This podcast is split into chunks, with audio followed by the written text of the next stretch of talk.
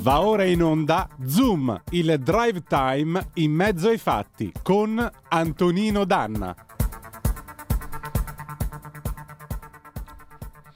Amiche e amici miei, ma non dall'avventura, buonasera. Siete sulle magiche, magiche, magiche onde di Radio Libertà. Questo è Zoom, il drive time in mezzo ai fatti. Io sono Antonino Danna e questa è la puntata di lunedì 24 di ottobre, l'anno del Signore 2022. San Giovanni Maria Claret, patrono di noi giornalisti, dell'onorata famiglia dei giornalisti, almeno Così dovrebbe essere. Cominciamo subito la nostra trasmissione e mi raccomando, l'appello è sempre quello, date il sangue, il sangue in ospedale serve sempre, salverete vite umane, chi salva una vita umana salva il mondo intero. Secondo appello andate su radiolibertà.net, cliccate su Sostienici e poi abbonati, troverete tutte le modalità per sentire questa radio un po' più vostra, dai semplici 8 euro mensili del livello creator fino ad arrivare ai 40 euro del livello...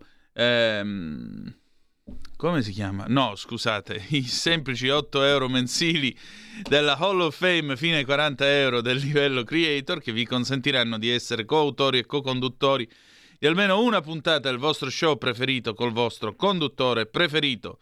Banda alle ciance, io saluto in plancia comando delle nostre magiche, magiche, magiche onde l'immenso condottiero Giulio Cesare Carnelli come sempre, omaggi a Vostra Signoria e buon lavoro, grazie come sempre del tuo impegno.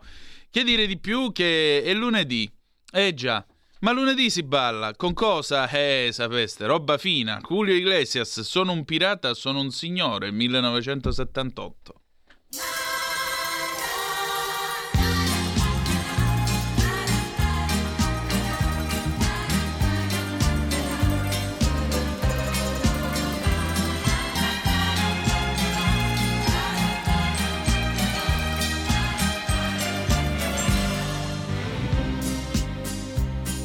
A volte sono un bastardo e a volte un buono. A volte non so neppure come io sono. Mi piace qualunque cosa che è proibita. Ma vivo di cose semplici, vivo la vita. Io donne ne ho avute tante che mi hanno capito e altre che in malafede mi hanno ferito ma è arrivato giusto per me il momento per dire come io sono, come io sento. Ti dirò, impresto l'anima o il cuore, sono un pirata ed un signore, più amor proprio che pudore. Ti dirò, amo la luce amo il sole. Sono un pirata ed un signore, professionista nell'amore. C'è chi mi dice adesso che son più buono, e là dove condannavo oggi perdono. Non vado a un appuntamento senza un fiore, ma non confondo il sesso con l'amore.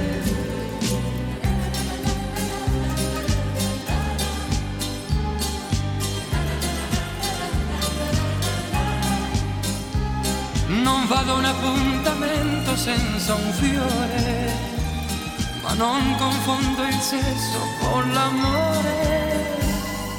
Ti dirò, impresto l'anima o il cuore, sono un pirata ed un signore, più amore proprio che pudore. Ti dirò Amo la luna e amo il sole, sono un pirata ed un signore, professionista nell'amore. Ti dirò, impresto l'anima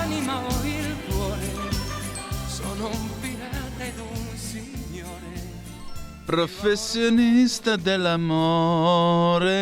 E qui il pensiero va alla buonanima dell'immenso Gigi Sabani che di Julio Iglesias faceva un'imitazione praticamente precisa al millimetro. Bellissima quella scena nel Papocchio del 1980 di Renzo Arbore in cui c'è Renzo Arbore che sta allestendo questo spettacolo in Vaticano, la televisione in Vaticano, e c'è il cardinale Richelieu che dovrebbe far fallire tutto quanto. Lui lo porta dietro le quinte gli fa vedere un water con eh, la faccia di Julio Iglesias. Dice questo qua e questo è un water a transistor gli spiega Renzo Arbore. Se uno si siede viene accompagnato dalla musica. Si siede c'è Sabani che imita eh, canta Pensami, pensami tanto intensamente. Vabbè, geniale. Siete sempre sulle magiche, magiche, magiche onde di Radio Libertà. Questo è sempre Zoom, il drive time in mezzo ai fatti. Antonino Danna al microfono con voi. Allora. Noi tra poco cederemo la parola all'avvocato Claudio De Filippi per quanto riguarda naturalmente Sava Sandir, per quanto riguarda eh, il suo spazio che è a domanda risponde. Lui vuole dire alcune vuole presentare alcune considerazioni a proposito del nuovo governo. Prima però vi vorrei dare una notizia. La notizia è che ultimamente certi inclusivi se la passano un pochettino male. Vi presento il nuovo primo ministro inglese, non so se lo sapete, ma l'Inghilterra da qualche ora ha un nuovo primo ministro che è uno nato il 12 di maggio del 1980, niente proprio di meno che, cioè questa è quasi la mia età, perché io sono nato niente meno ad agosto, eh, è figlio di immigrati indiani, ha la pelle scura, è di destra ed è sposato con una donna. Quindi immaginate tutti quelli che sono inclusivi, eccetera, eccetera, sono andati in tilt. Boldrini.exe ha smesso di funzionare. Come se non bastasse, in questi pochi giorni abbiamo visto un rinnovamento nella politica italiana e inglese che credo, che credo sia stato un 1-2 formidabile, visto e considerato che abbiamo, noi abbiamo una premier donna classe 1977 e un vice premier classe 1973 che è Matteo Salvini. Loro sono pa- e, e, abbiamo mandato in pensione un presidente del Consiglio classe 1947, 75 anni. 75 anni. Loro sono passati da un primo ministro del 64, Boris Johnson, a una che è durata un giorno e una notte, ossia la Truss, appena 45 giorni è durata eh, classe 1975, fino a Sunak che appunto è classe 1980. Gradualmente le generazioni politiche si vanno susseguendo. L'augurio naturalmente è che Sunak faccia del suo meglio. Da qualche parte nell'aldilà probabilmente Gandhi si sta facendo delle grasse risate, specie davanti a uno come Churchill che eh, degli indiani e più in generale di Gandhi non aveva propriamente una diciamo così, una buona opinione, per cui l'idea che oggi il suo successore sia un ragazzo nato in Inghilterra da immigrati indiani certamente è il simbolo dei tempi ed è anche il simbolo di come sia cambiata una nazione che altrimenti eh, non avrebbe mai e poi mai sognato una cosa del genere.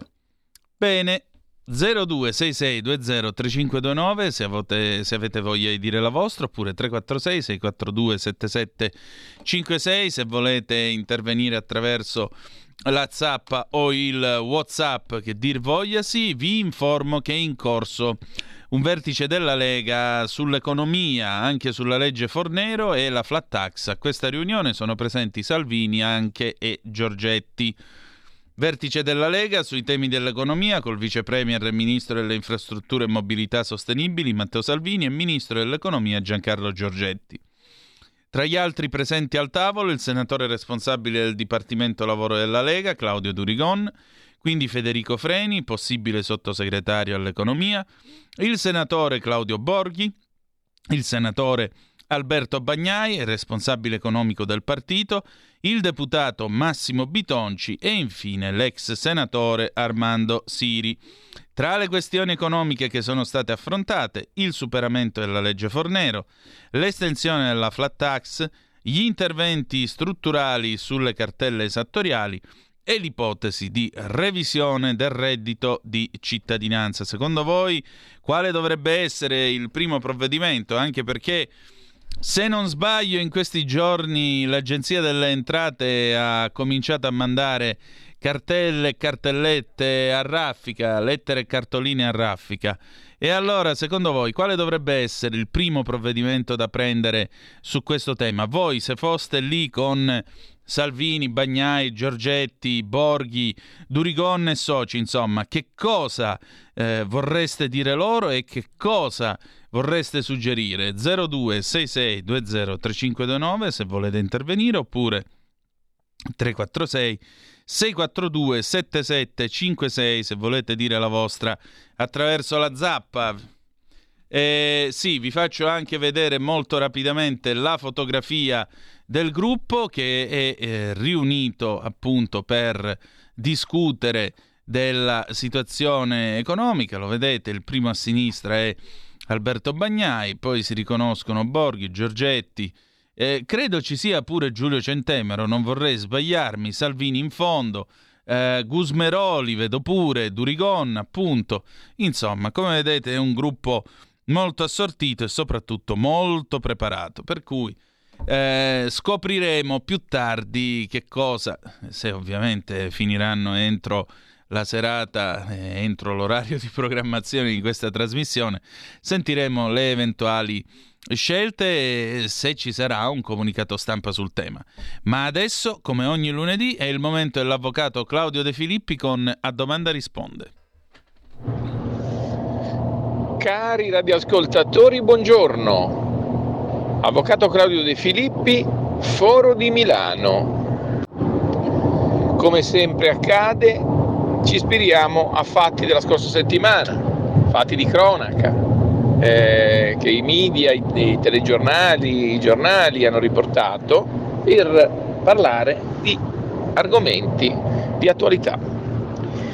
Ehm, l'argomento di oggi è mh, mm, ovviamente il nuovo governo che si è insediato sabato e domenica scorsa Praticamente il governo di centrodestra, dopo tanti anni, eh, un governo legittimato dal voto popolare, non governi tecnici, non eh, governi di unità nazionale, non governi impapocchiati di una forza di qua, una forza di là, un governo coerente che presenta un programma unico, unitario e presenta candidati politici in prevalenza, in gran parte politici di estrazione delle 3 più 1, 4 forze che lo compongono.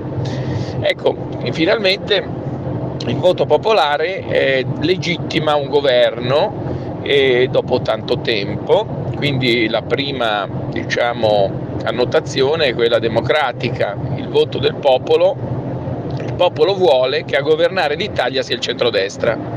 Chi dice che il centrodestra non è, diciamo, eh, legittimato, mente perché il voto popolare ha decretato che la maggioranza del paese ha votato per il governo di centrodestra. Attenzione che eh, viene spontaneo verificare scusate, quali sono le differenze fra la posizione del precedente governo e la posizione del nuovo governo della, della Meloni. Allora le differenze giungono al pettine e sono molto evidenti.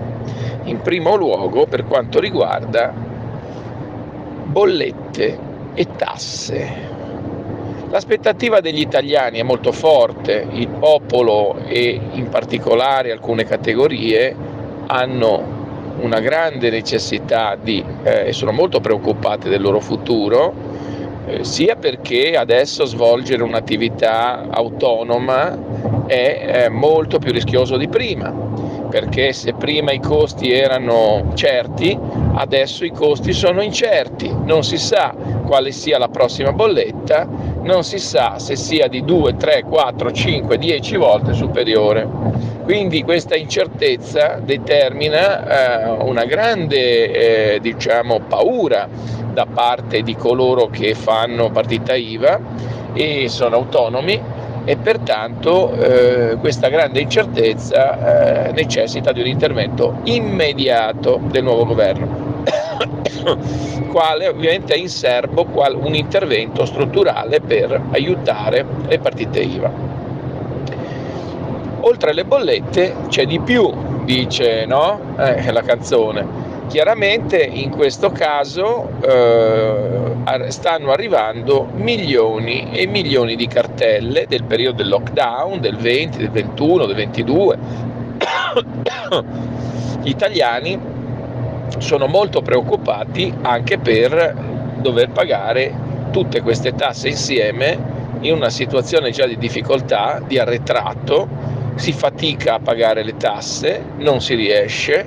E pertanto necessario che il governo in conformità a quanto ha già detto le tre forze che hanno già parlato, centrodestra, Fratelli d'Italia, la Lega, Forza Italia e la quarta forza che sono i moderati, necessitano appunto eh, di attuare il loro programma il programma è comune e il programma parla di riduzione delle tasse in generale, flat tax, ma anche di interventi su chi ha debiti fiscali.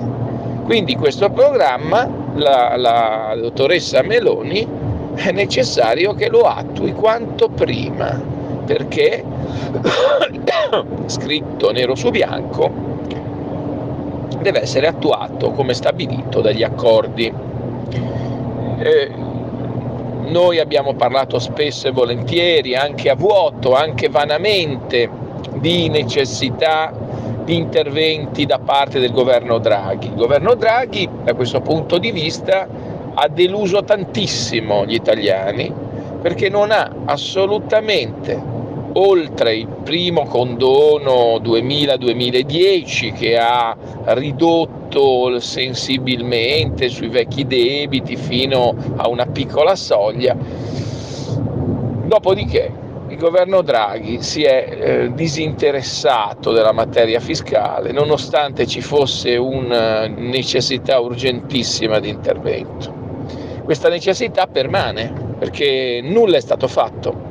Eh, il NIET della sinistra ha determinato che il governo Draghi non ha potuto, non ha voluto, perché qui non si capisce per quale ragione eh, un governo di unità nazionale dica no ad un programma di una parte del centrodestra che ha aderito al governo perché la sinistra non voleva saperlo non è un governo di unità nazionale quello dove una parte, cioè la sinistra, eh, eh, praticamente eh, decide quello che c'è da fare.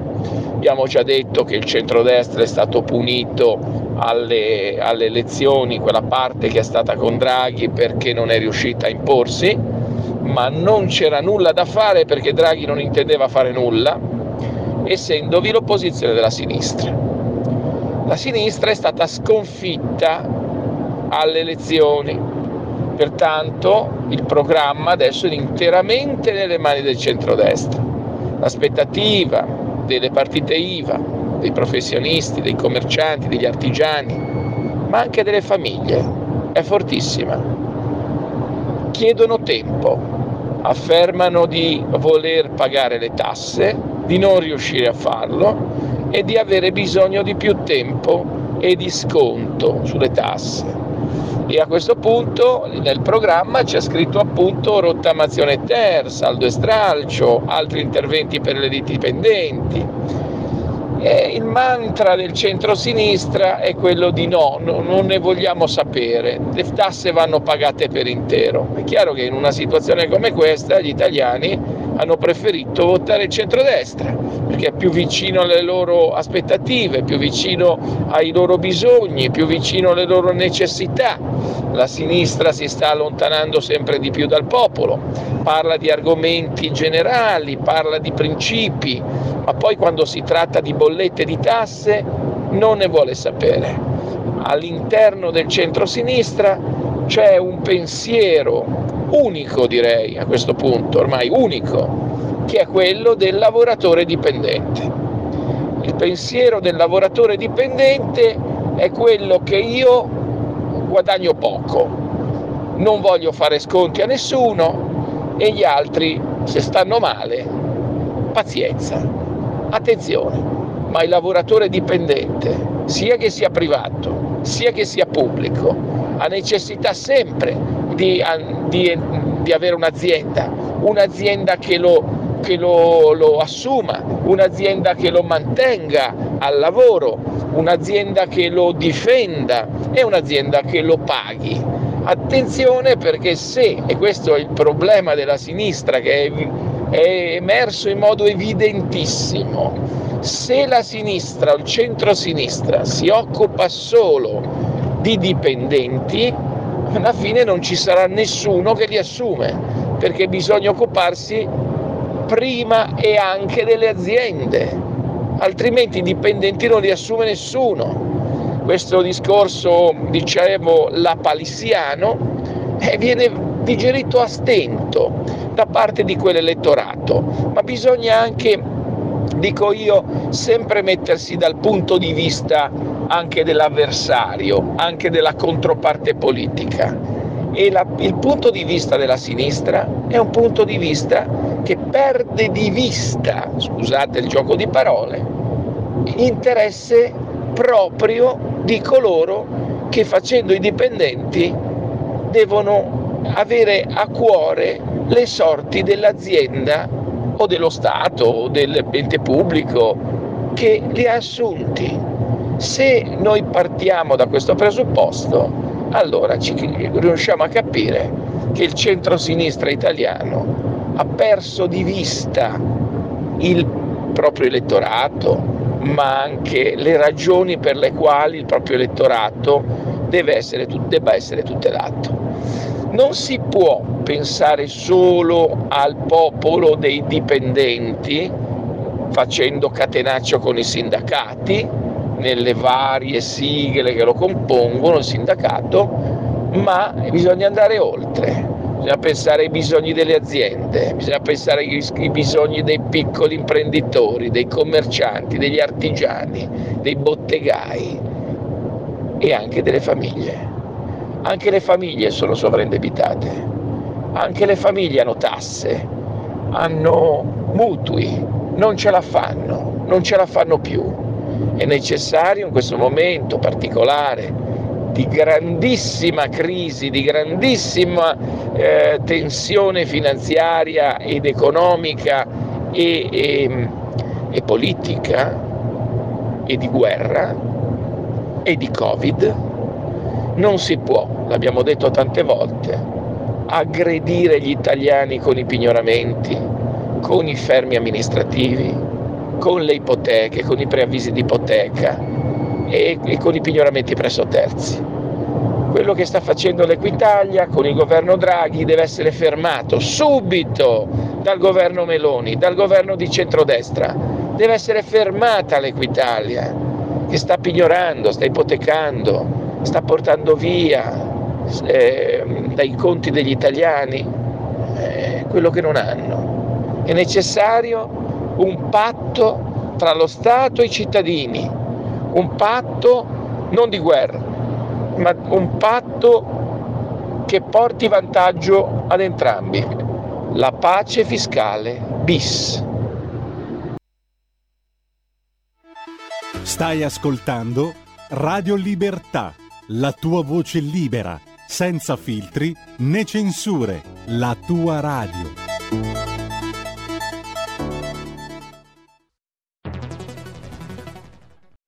C'è chi te la racconta sbagliata e chi te la racconta male. C'è chi te la racconta tagliata e chi te la racconta al contrario e chi non te la racconta affatto.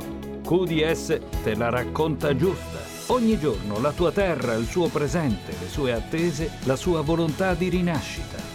Leggi, abbonati, scegli il quotidiano di Sicilia. L'informazione giusta per crescere insieme.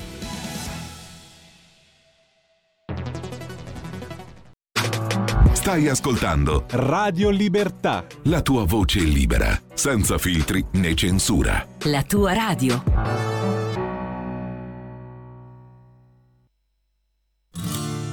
Ricordo che ero ancora ragazzino, ma come un uomo lavoravo già.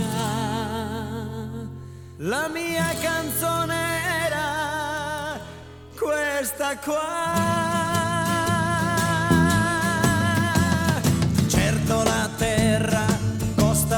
Fatica, sempre di più e sempre di più.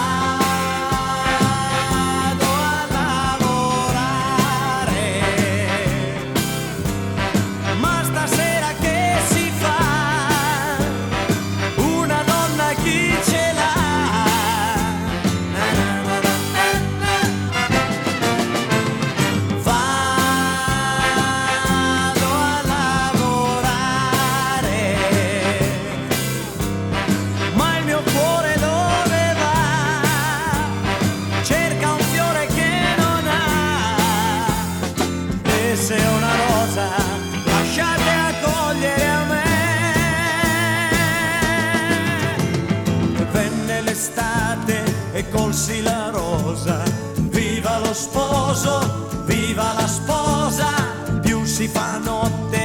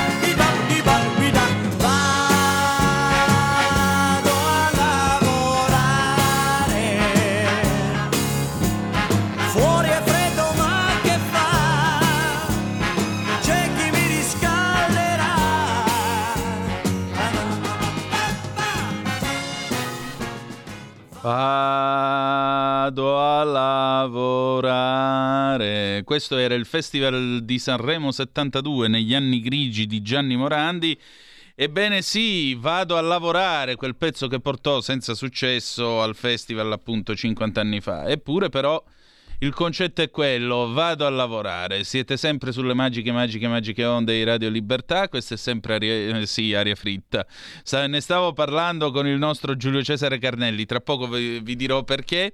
Questo è sempre Zoom, il drive time in mezzo ai fatti. Antonino Danna al microfono con voi. Allora, noi adesso apriamo la seconda parte del nostro programma e tra poco ascolterete il faccia a faccia con la collega Patrizia Penna del QDS, il quotidiano di Sicilia, che come sapete da qualche tempo eh, collabora con noi, spesso lo, lo trovate la mattina all'interno della rassegna stampa di, eh, condotta e curata da Giulio Cainarca. Oh, perché? Perché vado a lavorare? Perché adesso noi affrontiamo un tema che è quello naturalmente della sicurezza sul lavoro, le morti bianche, gli infortuni. Il QDS ha realizzato e ha pubblicato sabato, io ho fatto appena tempo a leggervi qualche trafiletto, il QDS ha realizzato appunto una inchiesta molto ben documentata sugli infortuni non soltanto ovviamente nel meridione d'Italia ma anche in tutto, in tutto lo stivale. Scopriremo così che eh, la, la, categoria più ampia è quella della fascia 40-59 anni e soprattutto rispetto al 2021 le donne sono quelle che si infortunano di più, più 64%, e sono aumentati anche i morti. Allora, con Patrizia abbiamo fatto alcune riflessioni su questo tema e tra poco le ascolterete nel faccia a faccia. Ma prima però vorrei leggervi le eh, comunicazioni a proposito del governo, perché così già sapete domani che cosa faremo, in, eh, che cosa faremo da palinsesto qui a eh, Zoom. La conferenza dei capigruppo di Montecitorio ha fissato per domani alle 11 l'intervento alla Camera della Premier Giorgia Meloni per la fiducia al governo. La seduta sarà sospesa dalle 12 alle 13 per la consegna il discorso al Senato, quindi i lavori riprenderanno alle 13 per la discussione generale. Tra le 17 e le 17.30 è prevista la replica di Meloni, poi le dichiarazioni di voto. Quindi noi cominceremo la puntata domani sera con la diretta sostanzialmente dal, da eh, Montecitorio. Dalle 19 la chiama per il voto di fiducia, l'esito è atteso attorno alle 20.30. Quindi domani sera Andrea Colombini con il suo bellissimo passaparola andrà in onda alle 20.30 dopo di noi al posto di Aria Fritta. Aria Fritta poi la recupereremo probabilmente venerdì, vedremo come fare. La cosa più importante è che noi in diretta, quindi avremo i telefoni e microfoni aperti per commentare le varie dichiarazioni di voto che ascolteremo in diretta dall'emiciclo in quel di Montecitorio. Adesso Qualche zappa che voi mi avete mandato a proposito del tema delle prime decisioni da prendere in tema di eh, economia. Berengario in Subrico da Roma. Ciao Berengario. La prima cosa da fare è la pace fiscale coi MAV e non con Pago PA, dove c'è una commissione da dare alla banca che fa da intermediario. Un regalo fatto da amici delle banche. Io le tasse voglio pagarle per intero, ma a piccole rate senza interessi occulti e da quest'anno le tasse siano pagate ogni mese, non costa nulla in più e la gente riesce a stare in giro. Saluti. Ecco, le tasse pagate mensilmente secondo voi possono avere un senso o dovremmo fare in altro modo? Ditemi anche questo. Quota 41 invece, senza se e senza ma, chiede, la chiede Michele D'Alzano Lombardo, poi che abbiamo? Uh, qua non si firma. Uh, Antonino, buonasera. La prima cosa che andrebbe fatta è superare la legge Fornero introducendo quota 41 per tutti. No, è Francesco che ce lo scrive. E poi, uh, ultimi aggiornamenti, stasera alle 23.20, porta a porta, c'è Matteo Salvini e eh, domani sera alle 21.45 sarà a, eh, Fuori dal coro su Rete 4. Quindi stasera ce lo guardiamo insieme a Bruno Vespa. Abbiamo una telefonata, pronto chi è là?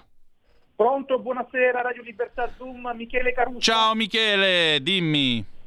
Buon Antonino Danna, dunque, ben trovato. esecutivo Meloni che è stato inaugurato ieri con la cerimonia della campanella per quanto concerne la diciannovesima legislatura della Repubblica Italiana comincia all'insegna del patriottismo, sovranismo, nonché altresì dicasi dell'autoritarismo Tucurra e una sorta di neofascismo, perché Giorgia Meloni, conosciamo la sua storia e anche da um, come ehm, eh, si sono svolte le elezioni di Camera e Senato con uh, la designazione di Russa e Fontana, due uomini certo non moderati, eh, con delle scelte alquanto decisive ed estremiste, ehm, eh, hanno fatto sì che questo governo, eh, anche nella composizione del eh, governo a livello dei ministeri, non sia proprio di alto profilo. Eh, nel senso che mh, molti sono politici, eh, sono marcatamente schierati a destra, eh, credo che il più maggiore lo pagheranno i diritti civili di un'Europa mh, mm, poco moderata, la vedo un po' eh, troppo volta a strizzare l'occhio all'Europa di Orban, eh, un, un, po' troppo democratico-liberale, scusa l'ossimoro, che calza a pennello. Non so cosa ne pensi te, caro Danna. A me sembra che questo governo abbia cominciato sotto i peggiori auspici, non sono molto eh, fiducioso. Ma guarda Michele, ti dirò, eh, intanto vabbè, la presenza di esponenti politici, viva Dio, finalmente abbiamo di nuovo un governo politico, anziché un governo tecnico, vuol dire che forse la politica prova a essere quello che dovrebbe essere, cioè l'arte del possibile la capacità di prendere delle decisioni. Politica significa anche, se mi posso permettere, credo che su questo saremo d'accordo io e te, eh, significa anche non poter fare tutto quello che si vuole, perché ci sono delle decisioni che naturalmente devono essere condivise con l'opposizione. Penso anche, per esempio, alla riforma costituzionale, ci vorrà una bicamerale, ci vorrà comunque un contributo perché al di là di come si è comportato il centrosinistra spesso e volentieri in tema di riforma costituzionale, vedasi l'approvazione a pochi giorni dalle elezioni del 2001 del titolo quinto della Costituzione, della riforma del titolo quinto della Costituzione, io credo e spero mh, si possa arrivare a una, eh, a una fase costituente o ricostituente, come la vogliamo vedere, condivisa da ambo le parti.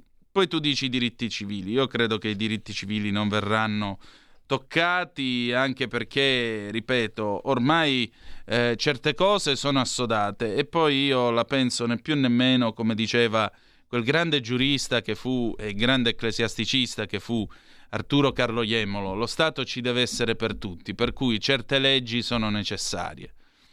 Il fatto che eh, esse ci siano non impedisce però da parte di chi eh, è cattolico di professare i valori che crede e di dire la sua su questa cosa. Tutto qua, né più né meno. Così come l'ateo è libero di essere ateo e di professare il suo ateismo, perché in fondo anche l'ateismo, per certi versi, se vuoi, è una posizione religiosa. Orban, eh, per fortuna, insomma, mi sembra che non ci sia soltanto Orban, visto e considerato che proprio ieri Giorgia Meloni ha incontrato Macron e, quel, come potremmo dire, quella sorta di remora che sembrava esserci all'inizio nei confronti di questo nuovo esecutivo sembra essere caduta perché Macron ha voluto parlare con la nostra Premier, presto ci sarà un contatto anche con Scholz, quindi mi sembra che ci sia il modo di discutere, di discutere eh, la nostra posizione all'interno dell'Europa, perché sai, l'Italia è paese fondatore dell'Europa, per cui io credo che uscirne o sognare cure, ricette di vario genere, beh, credo che sia una cosa molto difficile.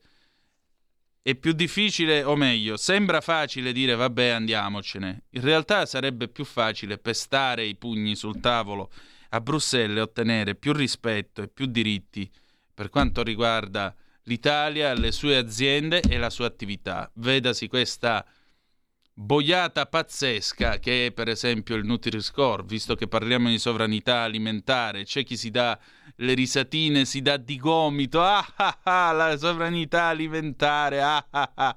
Sovranità alimentare significa per esempio andare in Europa, pestare forte i pugni e dire ai francesi che il loro Nutri-Score lo possono attaccare come adesivo ricordo ai frighi come si fa nelle case, no? Sai quando si attaccano le calamite? Ecco, ci possono attaccare pure l'etichetta del Nutri-Score.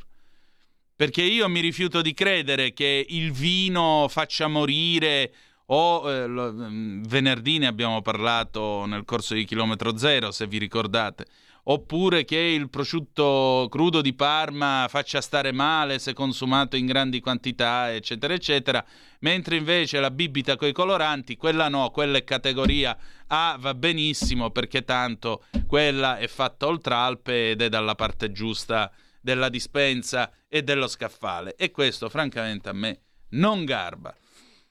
E adesso, signore e signori, se voi non avete ulteriori telefonate da fare, beh, che dire di più? Ascoltiamo che cosa ci siamo detti eh, stamattina io e Patrizia Penna che voglio ringraziare. Vai Giulio Cesare. E allora, questa sera qui a Zoom abbiamo con noi Patrizia Penna, valente collega del quotidiano di Sicilia, che come sapete collabora con la nostra radio. Patrizia, intanto benvenuta e bentrovata. Grazie, grazie a voi, buongiorno. Buongiorno a te. Senti, ehm, tu hai pubblicato sabato 22 di ottobre un'interessante inchiesta sul quotidiano di Sicilia che hai preparato insieme al collega Roberto Pelos, eh, che parla di sicurezza sul lavoro.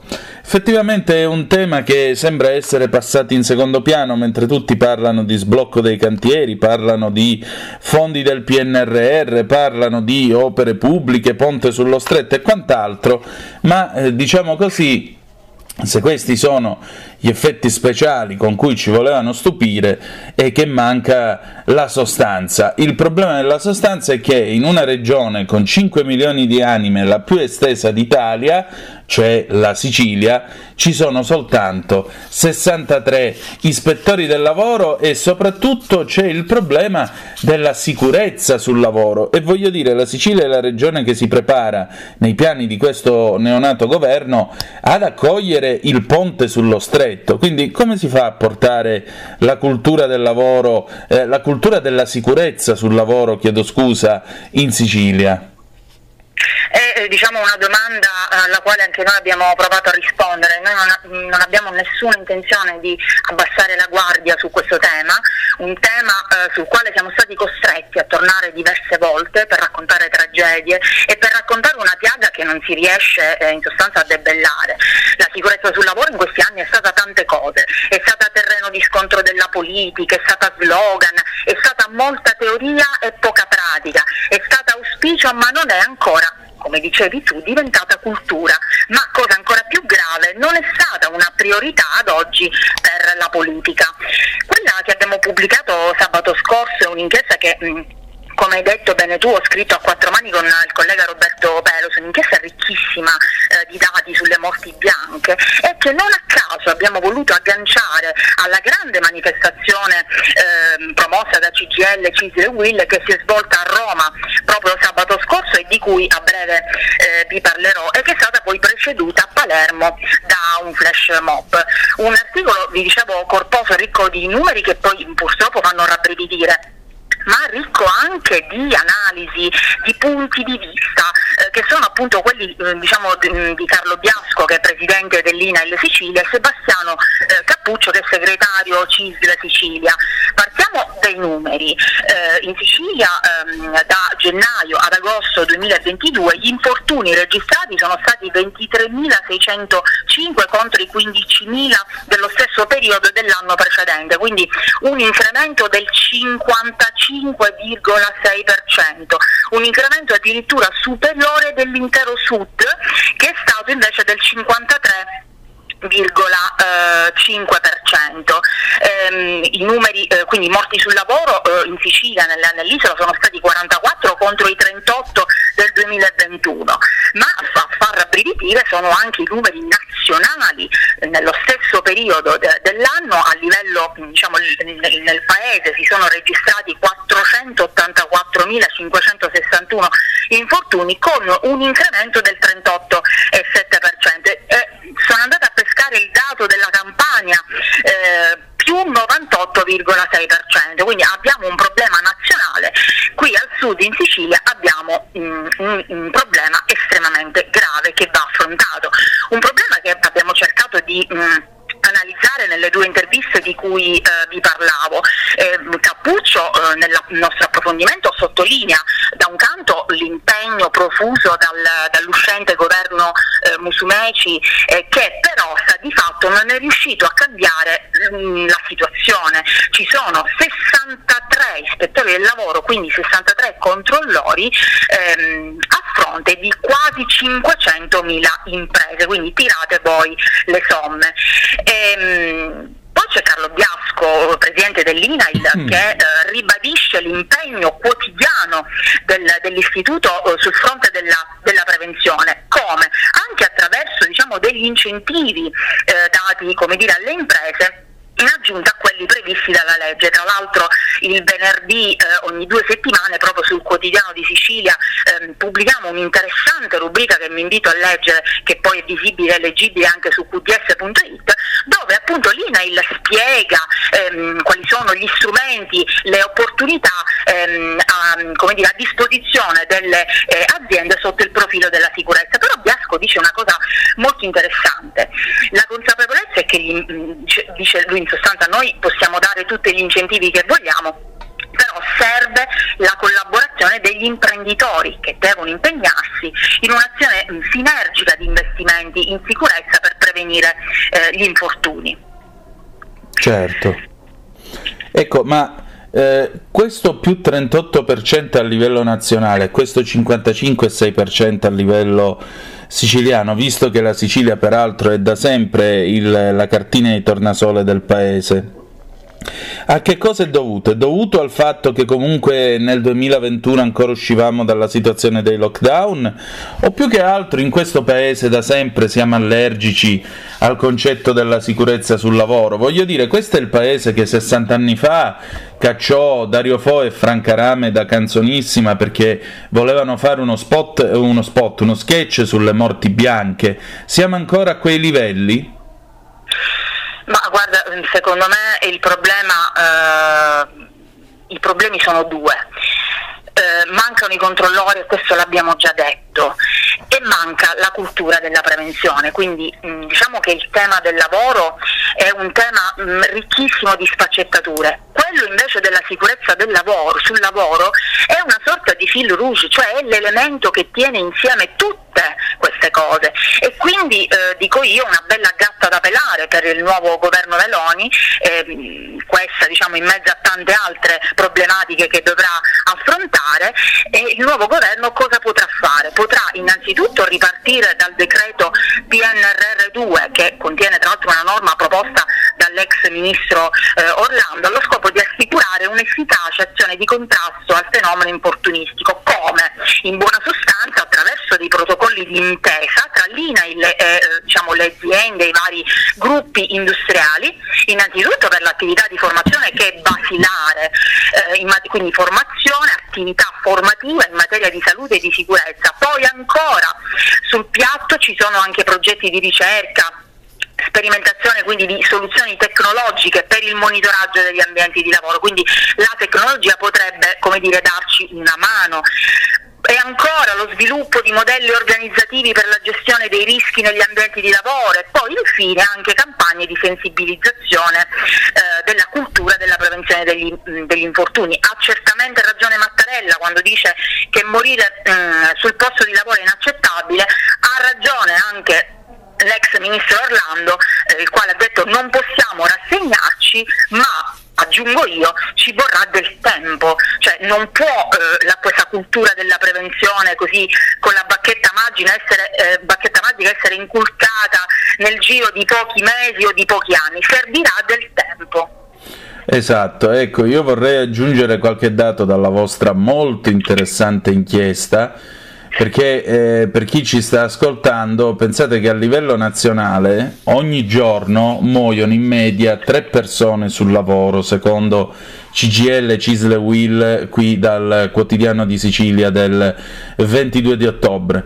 Non solo, la cosa più interessante è che eh, le vittime sul lavoro sono in prevalenza donne perché in, rispetto al 2021 c'è un più 63,4% relativo agli infortunati, anzi alle infortunate sul lavoro, quindi sono donne, mentre si infortuna soltanto il 24,9% in più dei maschietti, fascia d'età 40-59 anni, che poi la nostra generazione, probabilmente una generazione perduta. Eh, a maggior ragione eh, la domanda è come possiamo fare per incentivare la sicurezza? Perché io vedo per esempio questa proposta del flash mob palermitano, tutti i finanziamenti alle imprese subordinati a investimenti in sicurezza. Eh, chi è che poi le deve verificare se ci sono solo 63 ispettori lavoro, del lavoro? Esatto, bella domanda.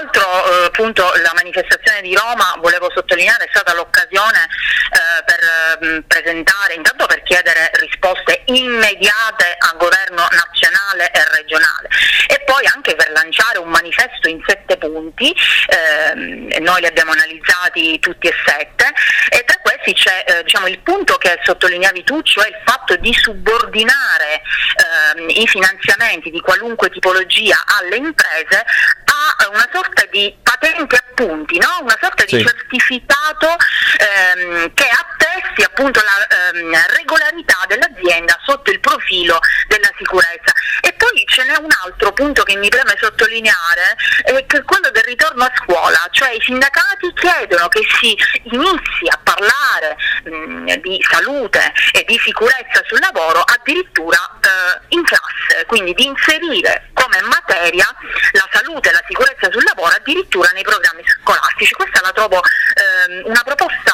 estremamente interessante che il governo farebbe bene a valutare. Certo. Senti, a livello invece regionale in Sicilia, che cosa si stava facendo? E che cosa si può fare? Allora, noi qualche eh, tempo fa abbiamo pubblicato eh, un'indagine della Will eh, Sicilia eh, proprio per insistere sulla carenza cronica degli ispettori del lavoro. Tra l'altro per la cronaca non sono solo 63 gli ispettori del lavoro, poi ce ne sono 45 che è diciamo, lo sparuto esercito degli ispettori dell'arma dei carabinieri, ma voglio dire stiamo comunque parlando di numeri assolutamente insufficienti. Eh, tempo fa proprio con eh, l'assessore eh, regionale Scavone avevamo cercato proprio di capire quali potevano essere le soluzioni immediate.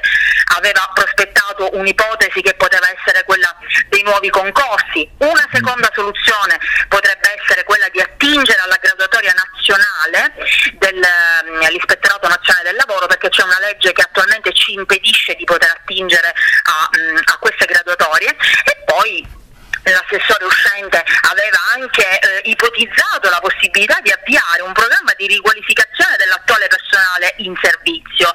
Ehm, questi diciamo sono tutti scenari, eh, tut- sono scenari tutti plausibili. Naturalmente adesso bisognerà vedere cosa farà eh, Schifani, Ehm, probabilmente proverà a percorrere tutte e tre queste strade, sperando che però questa volta eh, riesca a cambiare la situazione.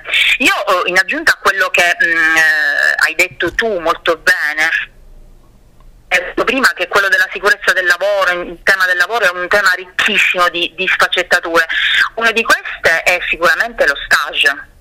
Lo Certo. sta- gli stage di lavoro mortali, ne hanno ne- se ne è parlato così, come dire, sull'onda mediatica, ma poi di fatto anche questi ragazzi morti ehm, su- durante uno stage di lavoro sono stati dimenticati.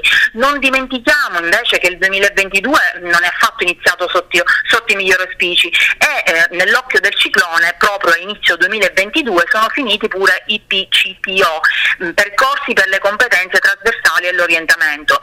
Eh, pensa che il 21 gennaio un diciottenne è morto schiacciato a Udine nell'ultimo giorno di stage. Ricordo ancora il mese successivo un sedicenne di Monte Urano ehm, è morto mentre faceva una stage in una ditta di termoidraulica. Poi ancora a settembre un'altra tragedia, quella di Noventa di Piave, dove diciamo, un, un altro dicio- diciottenne purtroppo ha perso la vita perché travolto da una lastra di ferro. Eh, se ricordi bene in quell'occasione gli studenti sono scesi in piazza in Sicilia, hanno gridato allo scandalo hanno denunciato un modello di formazione eh, che hanno definito asservito alle aziende, quindi una sorta, come dire, chiamiamola di manodopera gratuita, no? a costo zero, a uso e consumo delle aziende senza nessuna forma di tutela nei confronti di questi ragazzi. Quindi questo è un altro, eh, un altro nodo che adesso il governo Meloni mh, dovrà sciogliere. Carne da cantiere. Come una volta avevamo la carne da cannone nella Grande Guerra, nelle due guerre mondiali dell'Italia, adesso abbiamo la carne da cantiere.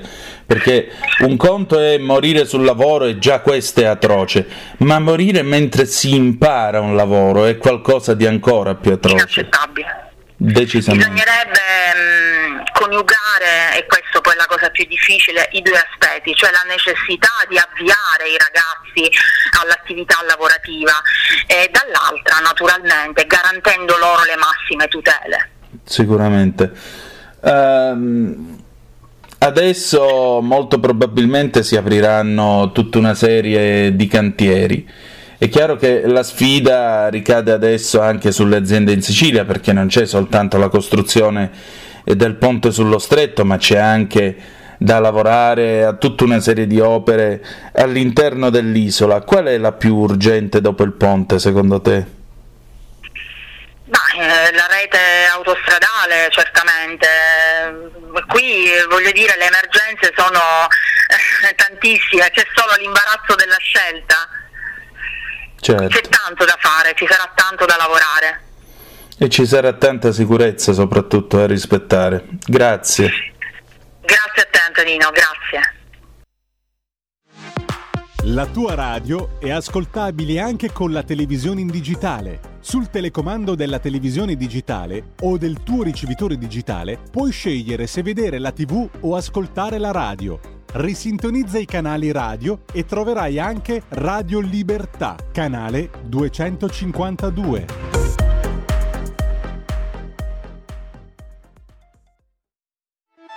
Stai ascoltando Radio Libertà, la tua voce libera, senza filtri né censure, la tua radio.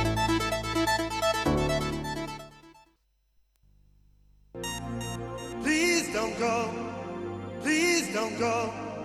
Please don't go. Please don't go. Please don't go. Please don't go. Please don't go. Please don't go. Babe, I love you so. I, I want you to know that I'm gonna miss your love please the minute you walk out that door. Please don't go.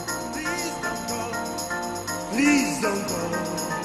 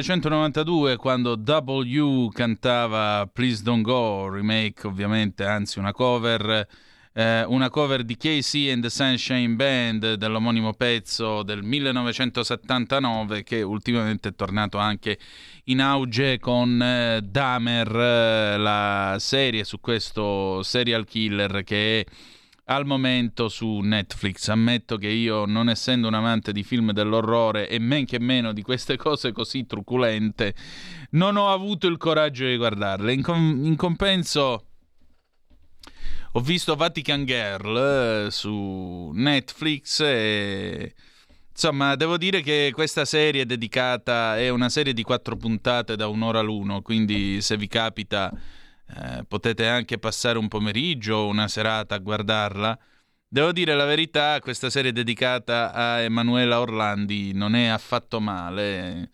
anche se alla fine della fiera è sostanzialmente un riassuntone di tutto quello che è accaduto in questi quasi 40 anni.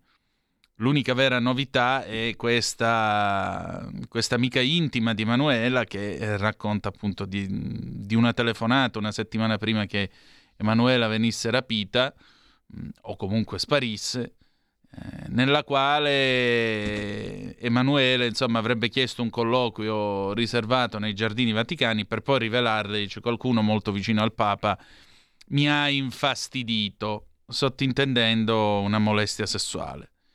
Questo potrebbe essere uno degli elementi in grado di dare una risposta alla verità. La cosa che mi lascia un po' perplesso dopo aver visto questa fiction, o meglio, questa fiction, questo documentario non è una fiction, anzi perché ci sono le sorelle di Emanuela, c'è Pietro Orlandi, c'è la mamma di Emanuela Orlandi. E se permettete, voglio salutare la famiglia Orlandi e li voglio abbracciare uno per uno ehm, perché credo siano parenti di tutti noi italiani per bene, aggiungerei. Quello in cui un po' ingenuamente cade questa fiction, che peraltro è americana, per cui questa fiction comincia, eh, fiction sì, questo documentario è americano, eh, una delle ingenuità, per esempio, iniziali comincia nell'83. In Italia qualcuno guardava evidentemente la CBS cosa che era praticamente impossibile visto che la televisione satellitare non l'aveva, non l'aveva nessuno o quasi, eh, per vedere in diretta Papa Giovanni Paolo II in Polonia. No, l'ingenuità in cui cade questo documentario, secondo me, è nel fatto di dire, vabbè, ma tanto il Papa è un capo di Stato e di conseguenza deve darci in qualche modo una risposta su quello che è accaduto ad Emanuela. Sì, ora arriviamo con la telefonata. E, ehm, dov'è l'ingenuità? L'ingenuità è che nello Stato città del Vaticano come fai a indagare in un posto nel quale esiste il segreto del sacramento della confessione? Usato a volte anche a sproposito. Usato a volte anche a sproposito. Per cui io credo che più di quello che questo Papa ha detto a alla famiglia Orlandi, e cioè Emanuela è in cielo. Credo che più di questo da questa chiesa purtroppo la famiglia Orlandi non riceverà. A meno che qualche monsignore novantenne o qualche personaggio bene o male legato a quegli ambienti dell'epoca, ormai moribondo, lasci un, a scarico di coscienza postumo, lasci un dossier, un documento in qualche cassettina, magari in qualche posto dove tengono le cose oltre il confine svizzero, oltre il confine con la Svizzera, a Mendrisio, dove pare che qualche carta sia venuta fuori negli anni, oppure qualcun altro che magari ha depositato qualche dossier da qualche, da qualche notaio in Italia, chi lo sa. Questa è la speranza che possiamo avere per perché un giorno sia data quantomeno giustizia a sta famiglia. Tanto ormai quelli che eh, probabilmente sono stati i responsabili non li si piglia più per motivi evidentemente anagrafici. Ma quantomeno a questa madre, io mm, mi ha commosso l'appello finale di Pietro Orlandi. Mia madre ha 92 anni. Almeno a lei cercate di dare questa, questa soddisfazione, di dare questa risposta, di sapere almeno se è viva, se non è viva Emanuele Orlandi. Va bene, abbiamo una telefonata. Pronto chi è là?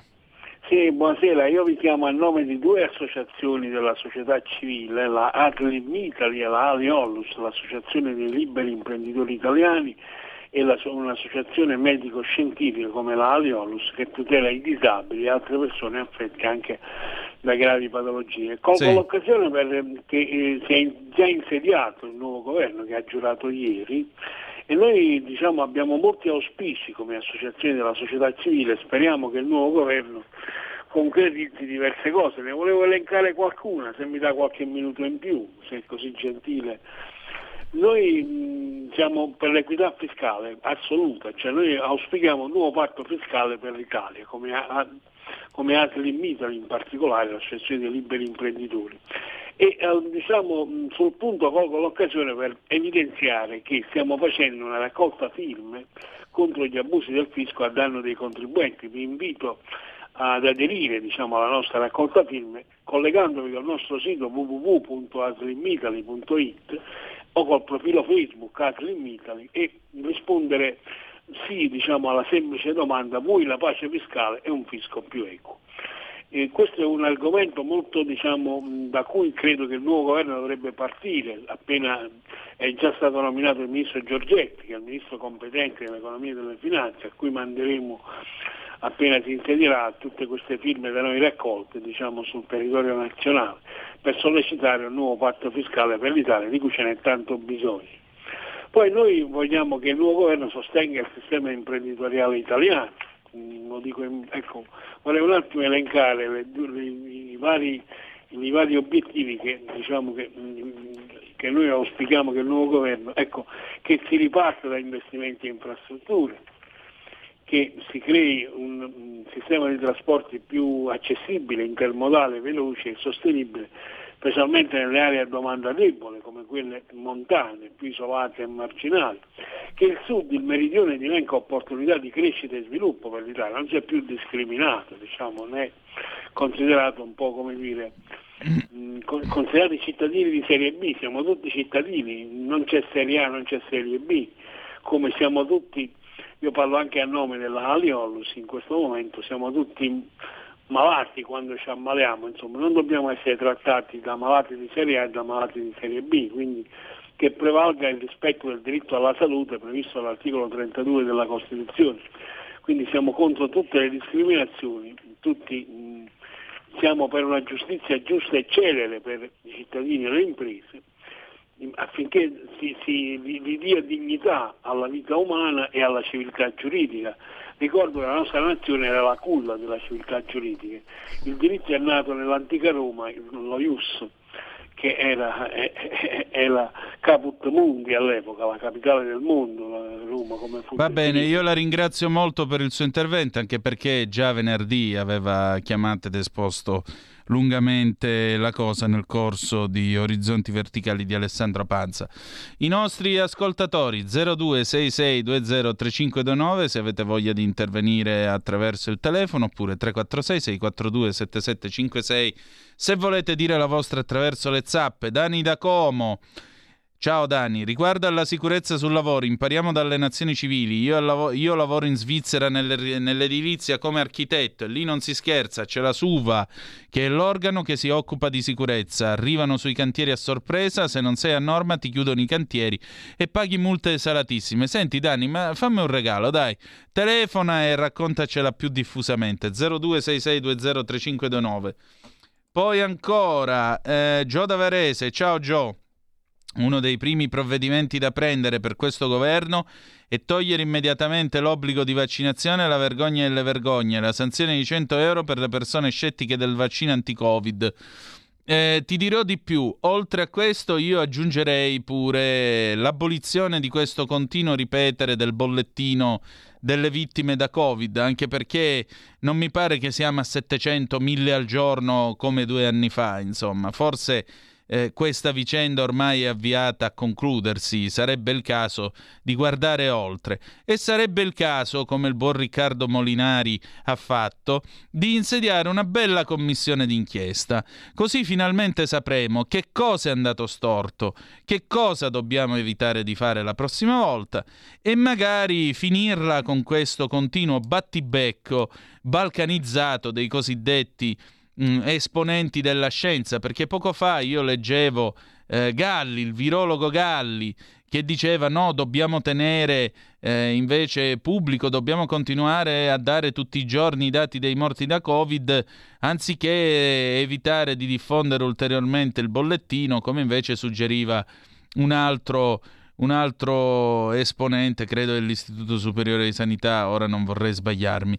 Ecco, eh, queste cose o vi telefonate tra voi e cercate di avere una linea unitaria, perché vedo che due anni di pandemia non vi siano serviti a imparare questa lezione. Cioè, per quale motivo la gente non si fida più dei medici? Per questo motivo.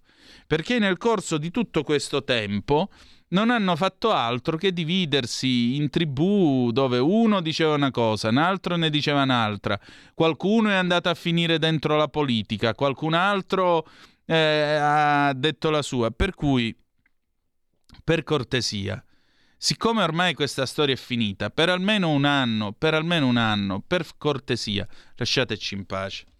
Andiamo avanti. Mm, mi meraviglia chi si meraviglia che un governo politico di destra nomini ministri con caratteristiche di destra. Forse volevano che anche dopo le elezioni niente cambiasse. Bianca. Ma guarda Bianca, eh, sai, quando si parla di destra qualcuno ancora si terrorizza, pensa all'orbace. Non ce n'è orbace in questo paese, non ci sono squadroni della morte, non è l'Argentina del 1976, non succederà niente di tutto questo. Eh, queste cose esistono solo in una certa retorica che evidentemente qualcuno che è stato sonoramente sconfitto alle elezioni continua a diffondere in Italia e all'estero, cagionando anche un danno d'immagine a questo paese, per cui, vabbè, eh, prima o poi cambieranno i leader anche a sinistra e probabilmente diventeremo un paese normale in cui c'è una destra e una sinistra che si confrontano, che governano per programmi che governano per portare il paese nel futuro e non per continuare a raccontarci quello che è successo eh, nel 1945 e che si potrebbe ripre- ripetere in Italia, ma neanche per idea, ma neanche per sogno. Queste sono cose che non succederanno più in questo paese, anche perché, voglio dire, non credo proprio che ci potrebbe essere, ci possa essere un'altra dittatura o dai siamo nel cuore dell'Europa, inseriti all'interno di un'alleanza internazionale con i primi paesi del mondo. Siamo una potenza economica che bene o male, sebbene acciaccata, ha ancora il suo posto all'interno delle principali organizzazioni internazionali. Mi riesce difficile immaginare che domattina ci metteremo tutti in marcia con la camicia nera e sfileremo sotto Palazzo Venezia. Vi prego, dai. Allora, 0266203529 se volete intervenire oppure 346 642 7756 se volete dire la vostra attraverso la eh, zappa. A proposito dell'incontro tra la Meloni e eh, Macron, io non ho questa pronuncia così, eh, diciamo così, sexy del francese, ahimè. A Roma in serata l'incontro tra, premier, tra, la Premier Giorgia Meloni e il presidente francese Emmanuel Macron. Dopo l'incontro Macron ha postato su Twitter. Come europei, come paesi vicini, come popoli amici, con l'Italia dobbiamo continuare tutto il lavoro iniziato, riuscire insieme con dialogo e ambizione. Lo dobbiamo ai nostri giovani e ai nostri popoli. Il nostro primo incontro a Roma, Giorgia Meloni, va in, va in questa direzione. Un incontro cordiale e proficuo di oltre un'ora nel corso del colloquio, seppur informale, sono stati discussi tutti i principali dossier europei, la necessità di dare risposte veloci e comuni sul caro energia, il sostegno all'Ucraina, la difficile congiuntura economica e la gestione dei flussi migratori. I presidenti d'Italia e Francia hanno convenuto sulla volontà di proseguire con una collaborazione sulle grandi sfide comuni a livello europeo e nel rispetto dei reciproci interessi nazionali, si legge in una nota di Palazzo Chigi. Sui diritti umani giudicheremo dagli atti del governo Meloni in modo concreto e vedremo come reagire tema per tema, che poi è quello che succede tra tutti i paesi. Nell'incontro ieri a Roma fra Emmanuel Macron e Giorgia Meloni, il presidente francese ha ribadito che da parte di Parigi continueranno vigilanza e atteggiamento esigente, ma vigilati tua sorella, stai parlando con una nazione civile e democratica. Noi altri che cosa avremmo da dire, fenomeno di tutti i terroristi rossi che, ti, che vi siete tenuti per 40 anni a fare la bella vita con la dottrina Mitterrand? Eh? Eh? Che cosa avete da dire di quei bei 40 anni di dottrina Mitterrand in cui il signor Battisti chiedere al buon Alberto Torreggiani, che è stato ospite di questa trasmissione, chiedetelo a lui che cosa ne pensa della vigilanza francese, su che cosa? Macron aveva partecipato, riprendo la lettura dell'ANSA, Macron aveva partecipato nel pomeriggio a un evento promosso da Sant'Egidio alla nuvola dell'Eur in un altro post su Twitter Macron ha poi ringraziato il premier italiano uscente Draghi. Bene, ci fa molto piacere. Vigilanza fatela, vabbè, va. Fatela alla Tour Eiffel la vigilanza. Ok, allora andiamo oltre. Andiamo oltre con le ultime notizie. Naturalmente c'è questo giro di telefonate che sta facendo Shoigu, il capo di Stato uh, maggiore, scusate, il ministro della difesa russo. Andiamo a vedere che cosa dice la TAS. Eh? Eccolo qua, niente proprio di meno che la TAS. Sentite un po' qua, il eh, Consiglio di sicurezza delle Nazioni Unite discuterà la, la minaccia della bomba sporca di Kiev oggi o domani, dice Lavrov. Il capo delle Feluche ha sottolineato che le, mm, i dinieghi che non hanno alcun fondamento, le smentite senza fondamento da parte dei colleghi occidentali del fatto che queste siano dichiarazioni false e che la Russia stia pianificando di fare qualcosa di simile proprio per accusare in seguito il regime del leader ucraino Vladimir Zelensky non sono seri. Il rischio che Kiev utilizzi una bomba sporca sarà nell'agenda del Consiglio di sicurezza delle Nazioni Unite oggi o domani. Il ministro degli esteri Sergei Lavrov lo ha dichiarato ai media a margine del diciannovesimo incontro internazionale del Club di discussione internazionale Valdai quest'oggi. Questo tema sarà discusso nel Consiglio di sicurezza delle Nazioni Unite oggi o domani, ha detto Lavrov. Ha anche sottolineato che la Russia disponeva di informazioni affidabili sul fatto che l'Ucraina stia pianificando delle provocazioni, incluso l'uso di una bomba sporca. Informazioni dettagliate riguardo alle istituzioni che possono essere state coinvolte a questo scopo sono, stati, eh, sono state raccolte attraverso il, minister- il, ministro della difesa Sergei Shoigu, appunto, durante, sono state fornite scura, scusate, attraverso eh, i contatti del ministro della difesa Sergei Shoigu con le sue controparti negli Stati Uniti, la Gran Bretagna, la Francia e la Turchia. Ulteriori contatti sono pianificati eh, verso i nostri ministri della difesa, ha continuato.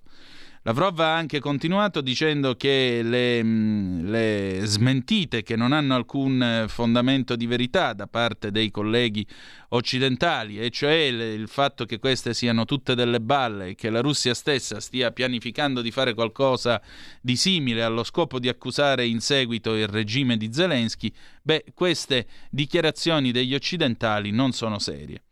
Alcuni dei nostri partner hanno realmente suggerito una discussione dell'informazione che abbiamo a un livello militare professionale. Questo è un genere di approccio che abbiamo appoggiato, ha riassunto il ministro degli esteri Lavrov. Shoigu domenica ha tenuto delle conversazioni telefoniche con il segretario della difesa britannico Ben Wallace, il ministro delle forze armate francese Sébastien Lecornu e il ministro della difesa nazionale turca Hulusi Akar. Il ministro della difesa russo ha eh, informato le sue controparti sulla preoccupazione a, poss- a, proposito di possibili provocazioni da parte dell'Ucraina che riguardino l'uso di una bomba sporca. Venerdì e domenica ha anche parlato per telefono con il capo del Pentagono Lloyd Austin. Ecco, qui stiamo scontando, l'Occidente sta scontando eh, quella storia delle, delle, armi, delle armi chimiche di Saddam, ve la ricordate? Vi ricordate Colin Powell con la fialetta al Consiglio di sicurezza? Ora ci rendono ora viene reso all'Occidente pan per focaccia. Perché quello è stato un errore con il quale eh, l'America si è giocata la credibilità. Detto ciò, mi viene molto difficile pensare che i russi abbiano prove di una bomba sporca in preparazione in quel di Kiev, visto che entrambe le parti sanno che c'è una, una linea rossa che non debba essere sol- superata. E visto e considerato che questa potrebbe essere solo una scusa per poter ricorrere all'atomica tattica, si parla da giorni di un possibile bombardamento atomico di Kherson. Questo dovrebbe far riflettere molti, io credo.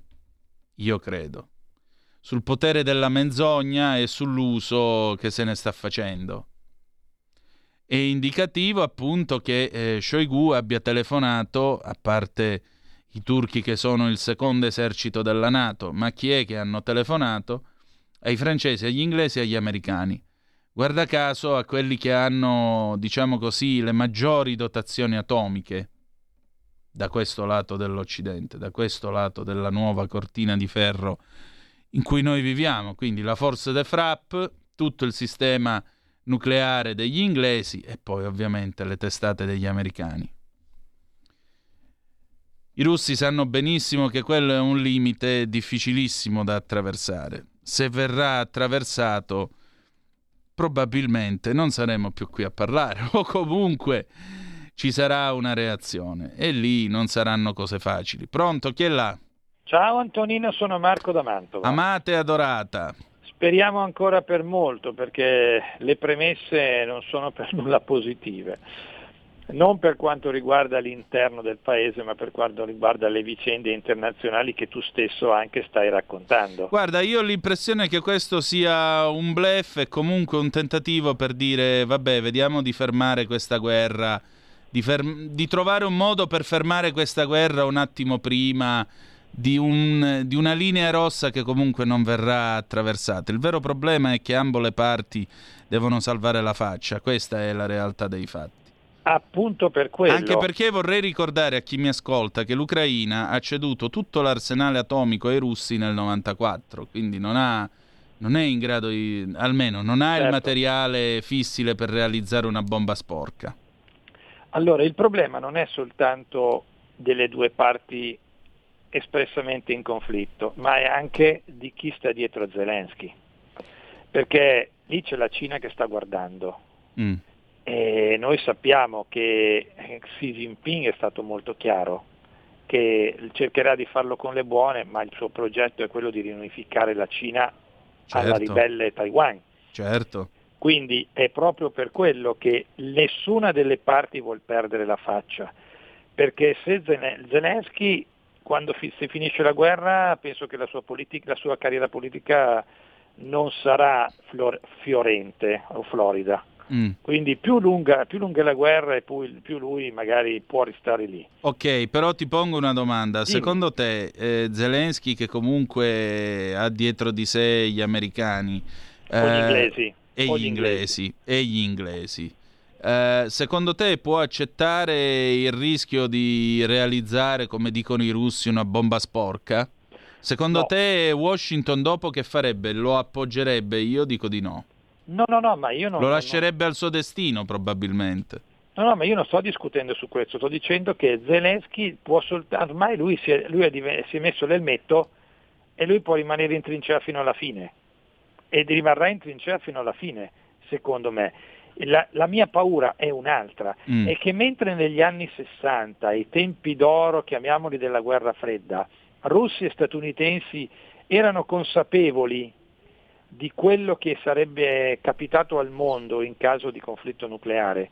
Quelli di oggi ne sono sicuramente consapevoli, però hanno il terzo incomodo, soprattutto gli americani, hanno la Cina, che certo. se mollano la Cina potrà dire benissimo avete visto adesso noi facciamo come diciamo noi ci prendiamo Taiwan perché voi avete mollato e a questo punto gli statunitensi che sanno che il mondo unipolare è al tramonto temo che siano disposti a sacrificare tutto pur di non abbandonare il predominio eh, sul pianeta. Questo è quello che mi terrorizza. E io purtroppo non la vedo positivamente come la vedi te, però io spero, anzi io mi auguro che tu abbia ragione, è per quello che la vedo male. E noi siamo carne da macello, lo ha dimostrato la nostra classe dirigente europea, che o non ha capito niente, o sono i servi sciocchi che ovviamente sono stati messi lì al servizio. Ma guarda, su questo io do ragione a Berlusconi quando nell'audio incriminato dice non vedo leader in giro. Cioè, scusami, tu credi davvero che un problema del genere lo possa risolvere Scholz? Uno che veramente fino all'altro giorno manco sapevano, manco i tedeschi sapevano che faccia avesse. Per cui, però ti dico, ehm, c'è sempre quello che ha detto Kissinger eh, sul tema. Gli Stati Uniti d'America non possono accettare la minaccia dell'uso dell'arma nucleare. E infatti, come vedi, i russi non parlano più di minaccia dell'uso dell'arma nucleare. Ora stanno dicendo che temono di doverla usare nel caso perché probabilmente ci sarà l'uso di Di questa bomba bomba, eccetera. Cioè, questo è crearsi un alibi. Questo è Mhm. crearsi un alibi. Loro hanno capito benissimo che il bluff non, non funzionava. Mhm. Però adesso stanno cercando una scusa per oltrepassare quella linea rossa. O meglio, per provare a, bluff- a bluffare ancora, perché i russi sono amanti del rischio a modo loro. Beh, la Maskirovska. E appunto, a modo loro sanno com'è che si può portare ulteriormente oltre questo discorso. Però forse è ora invece di dire, vabbè ragazzi, adesso basta. L'Occidente dovrebbe mostrare finalmente i denti, dire ragazzi, adesso basta, vi sedete a un tavolo e la chiudiamo qua. E quello sarebbe un messaggio anche agli amici di Pechino. Marco, se vuoi restare un attimo, 30 secondi di pausa, torniamo subito. Va bene, volentieri. Stai ascoltando Radio Libertà. la tua voce libera, senza filtri né censura. La tua radio. In quanti ti promettono trasparenza, ma alla fine ti ritrovi sempre con la bocca chiusa e non puoi dire quello che pensi.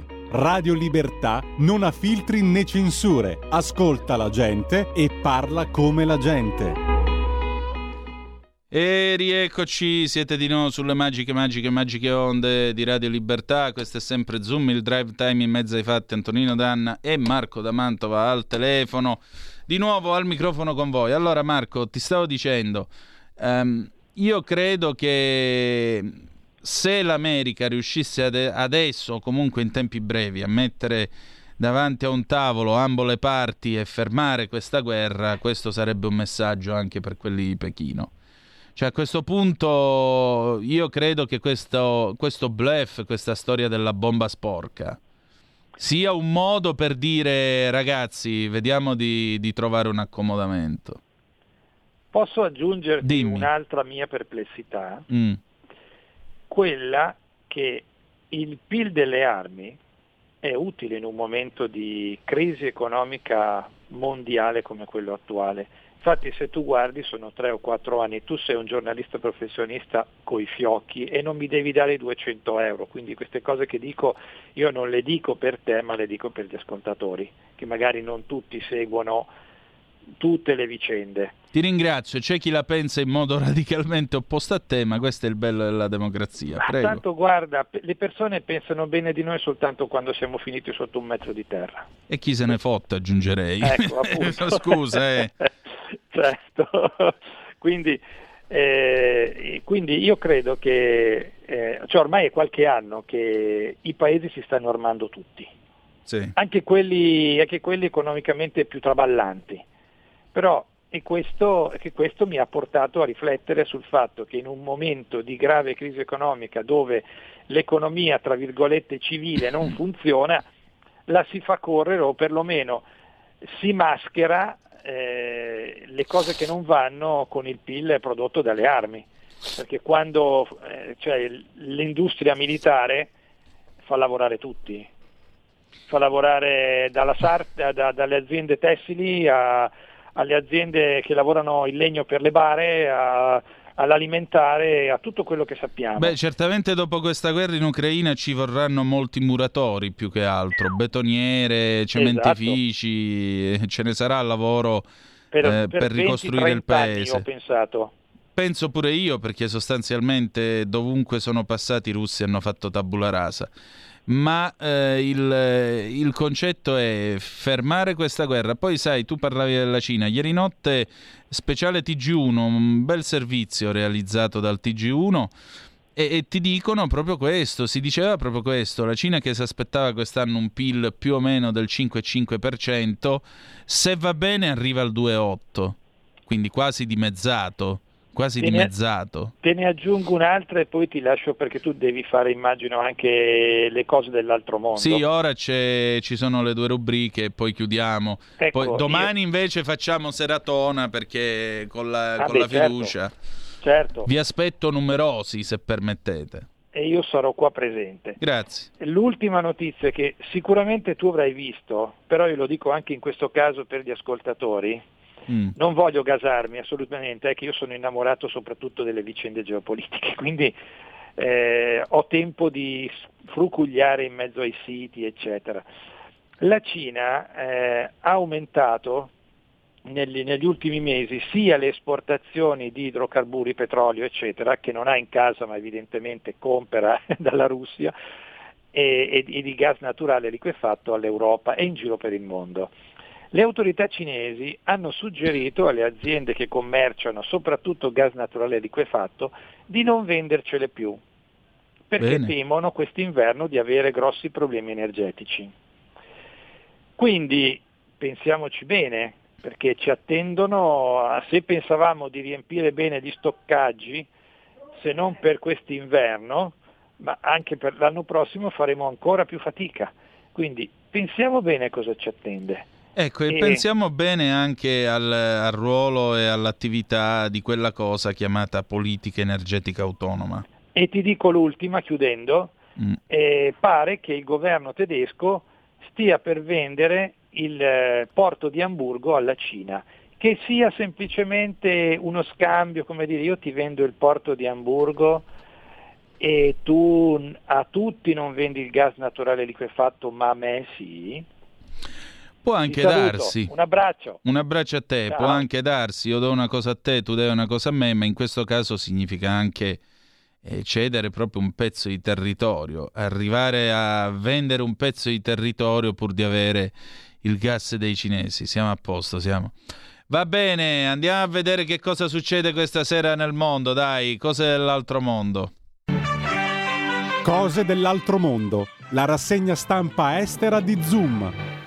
E allora la BBC, come vi dicevo in apertura, Sunak, Rishi Sunak, 42 anni compiuti il 12 di maggio scorso, classe 1980, è il nuovo leader del Partito Conservatore, ma in particolare è domani, è notizia battuta adesso dalla BBC, che eh, Rishi Sunak diverrà ufficialmente eh, primo ministro del Regno Unito domattina dopo aver incontrato Sua Maestà il Re Carlo III, il quale gli conferirà evidentemente l'investitura, a, eh, l'invito, il grazioso invito a formare un governo in suo nome. La, L'India, la BBC informa che in India c'è una grande botta d'orgoglio per questo nuovo primo ministro, eh, primo ministro britannico e naturalmente non è soltanto il, pensate ecco questo per chi dovesse dire razzismo quella. Rishi Sunak diventerà il primo eh, primo ministro eh, anglo, eh, anglo-asiatico e il primo indù a eh, entrare in carica ecco qua questa è la notizia però eh, se in Italia dessero la notizia in questo modo si direbbe che siamo razzisti, facciamo i conti, eccetera, eccetera. Vabbè. Comunque, i parenti di Sunak eh, sono arrivati nel Regno Unito dal, dall'Africa orientale, i suoi nonni erano invece del Punjab. Eh, suo suocero Narayana Murti è il fondatore di Infosys ed è uno dei più famosi eh, businessman dell'India. Questa mattina, mentre eh, crescevano i rumors a proposito della sua possibile vittoria nella corsa alla guida del Partito Conservatore, lui ha condiviso la prima pagina di un quotidiano insieme al primo ministro indiano Narendra Modi e la superstar del cricket Virat Kohli, due dei più grossi nomi in questo paese, cioè in India. Ora immaginatevi la gioia degli indiani a proposito eh, del fatto che Sunak entrerà in carica domattina. Uno dei giornalisti indiani che è stato sentito dalla corrispondente della BBC infatti ha detto eh, questo è un motivo di grande orgoglio circa 75 anni dopo l'indipendenza ottenuta dall'India nei confronti del potere britannico, l'ascesa al potere di Rishi Sunak viene vista come un momento epocale per questa nazione e infatti il primo ministro indiano Narendra Modi si è congratulato con Sunak. L'NPR, la radio pubblica americana, Rishi Sunak diventerà il prossimo primo ministro del Regno Unito.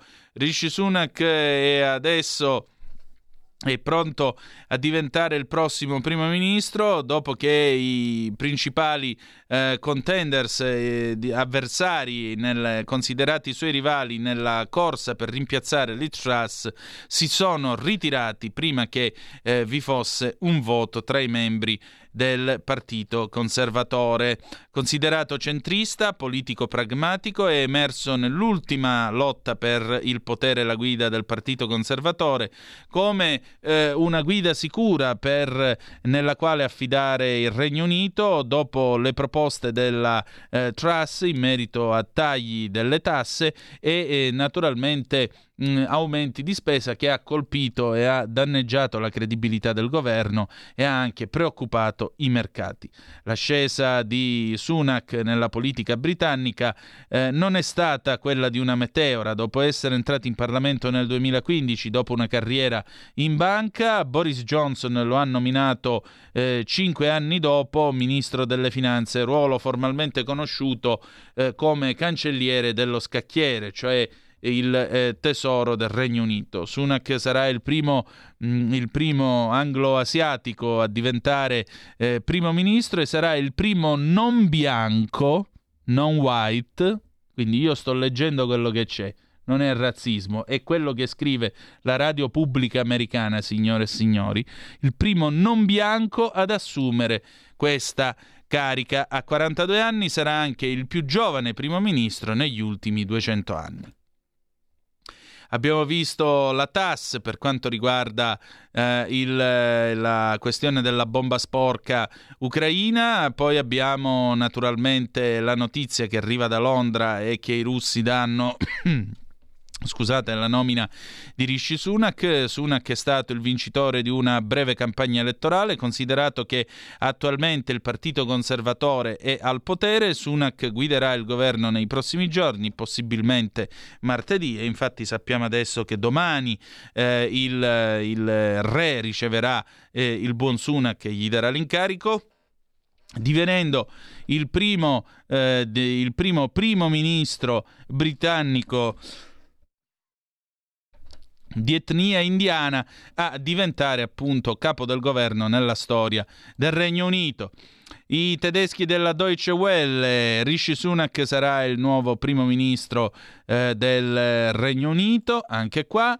Dopodiché eh, dovremmo avere Jinhua, vediamo un attimo se riusciamo a prendere Jinhua, i nostri amici cinesi, dove mh, peraltro sapete che è in corso il congresso del Partito Comunista Cinese in questi giorni e infatti vedete che eh, c'è questo speciale di Jinhua, eh, il Partito Comunista Cinese svela la sua nuova mh, mm, top leadership per il nuovo viaggio verso la modernizzazione. Xi Jinping eh, in questa foto si mh, mm, dirige, dialoga con il, eh, con eh, la stampa nella grande sala del popolo a Pechino, capitale della Cina, il 23 di ottobre 2022. Xi Jinping e gli altri nuovi membri del eh, comitato permanente del um, Politburo del ventesimo eh, comitato centrale del Partito Comunista Cinese, Li Qiang, Zhao Leji, Wang Huning, Kai Qi, Kaiki pare calabrese questo. Kaiki mi dici, che cosa mi devi dire? Kaiki, Ding Xuexiang e Li Ji si sono, hanno incontrato la stampa questa domenica. e quindi è stata presentata tutta la, eh, diciamo così, la creme della creme del potere di Xi Jinping che eh, si candida eh, e otterrà a breve, ottiene questo terzo mandato che lo rende quindi l'uomo più al potere e soprattutto più potente dello stesso Mao. E adesso il paese della sera. Il paese della sera, la rassegna stampa italiana di Zoom. Lanza, Salvini, più soldi per le bollette, faremo rispettare i confini, vertice della Lega sui temi dell'economia, focus sul superamento della legge Fornero e flat tax. Alla riunione presenti anche il vice premier che lancia una proposta sulla pace fiscale e il ministro dell'economia Giancarlo Giorgetti. Tra le questioni sul tavolo anche gli interventi strutturali sulle cartelle esattoriali e l'ipotesi di revisione del reddito di cittadinanza. Vediamo che cosa si è detto quindi. Mm, vediamo un po', ecco qua, tra le questioni economiche affrontate il superamento della legge Fornero, l'estensione della flat tax, gli interventi strutturali sulle cartelle esattoriali, l'ipotesi di revisione del reddito di cittadinanza. L'importante è bloccare una volta per tutte la legge Fornero che innalza a 66 e 67 anni l'età per andare in pensione al primo gennaio, una follia. Stiamo studiando diversi modelli come Lega simulando l'avvio di quota 41 con 61-62 anni anni di età minima senza penalizzazioni come opzione, ha detto Salvini a porta a porta. Inoltre, ha aggiunto, stiamo studiando un altro meccanismo, soprattutto nel pubblico impiego, che possa consentire ad alcuni, ad esempio i medici che superano l'età pensionabile, di continuare a lavorare avendo uno stipendio maggiorato fruendo della decontribuzione. La situazione economica è molto complicata col Covid, la guerra, un'inflazione che non si vedeva e che incide sul carrello della spesa. Abbiamo un governo scelto dagli italiani, ma la fiducia non è illimitata. Ci sono state delle fibrillazioni, ma l'idea di paese è chiara.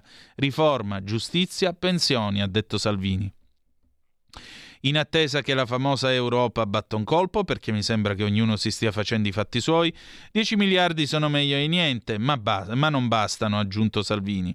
Oggi agli economisti della Lega ho chiesto di far combaciare una grande operazione di pace fiscale da reinvestire in aiuto a imprese e famiglie che non riescono a pagare le bollette. Questa è la proposta alla quale stiamo lavorando.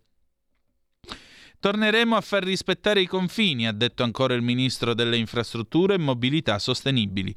Non è pensabile che le navi di tutto il mondo agiscano in tutto il mondo e poi arrivino unicamente in Italia. Onori e oneri vanno condivisi, ha sottolineato, aggiungendo che se c'è una nave norvegese si fa un colpo di telefono in Norvegia, se c'è una nave tedesca si fa un colpo di telefono a Berlino.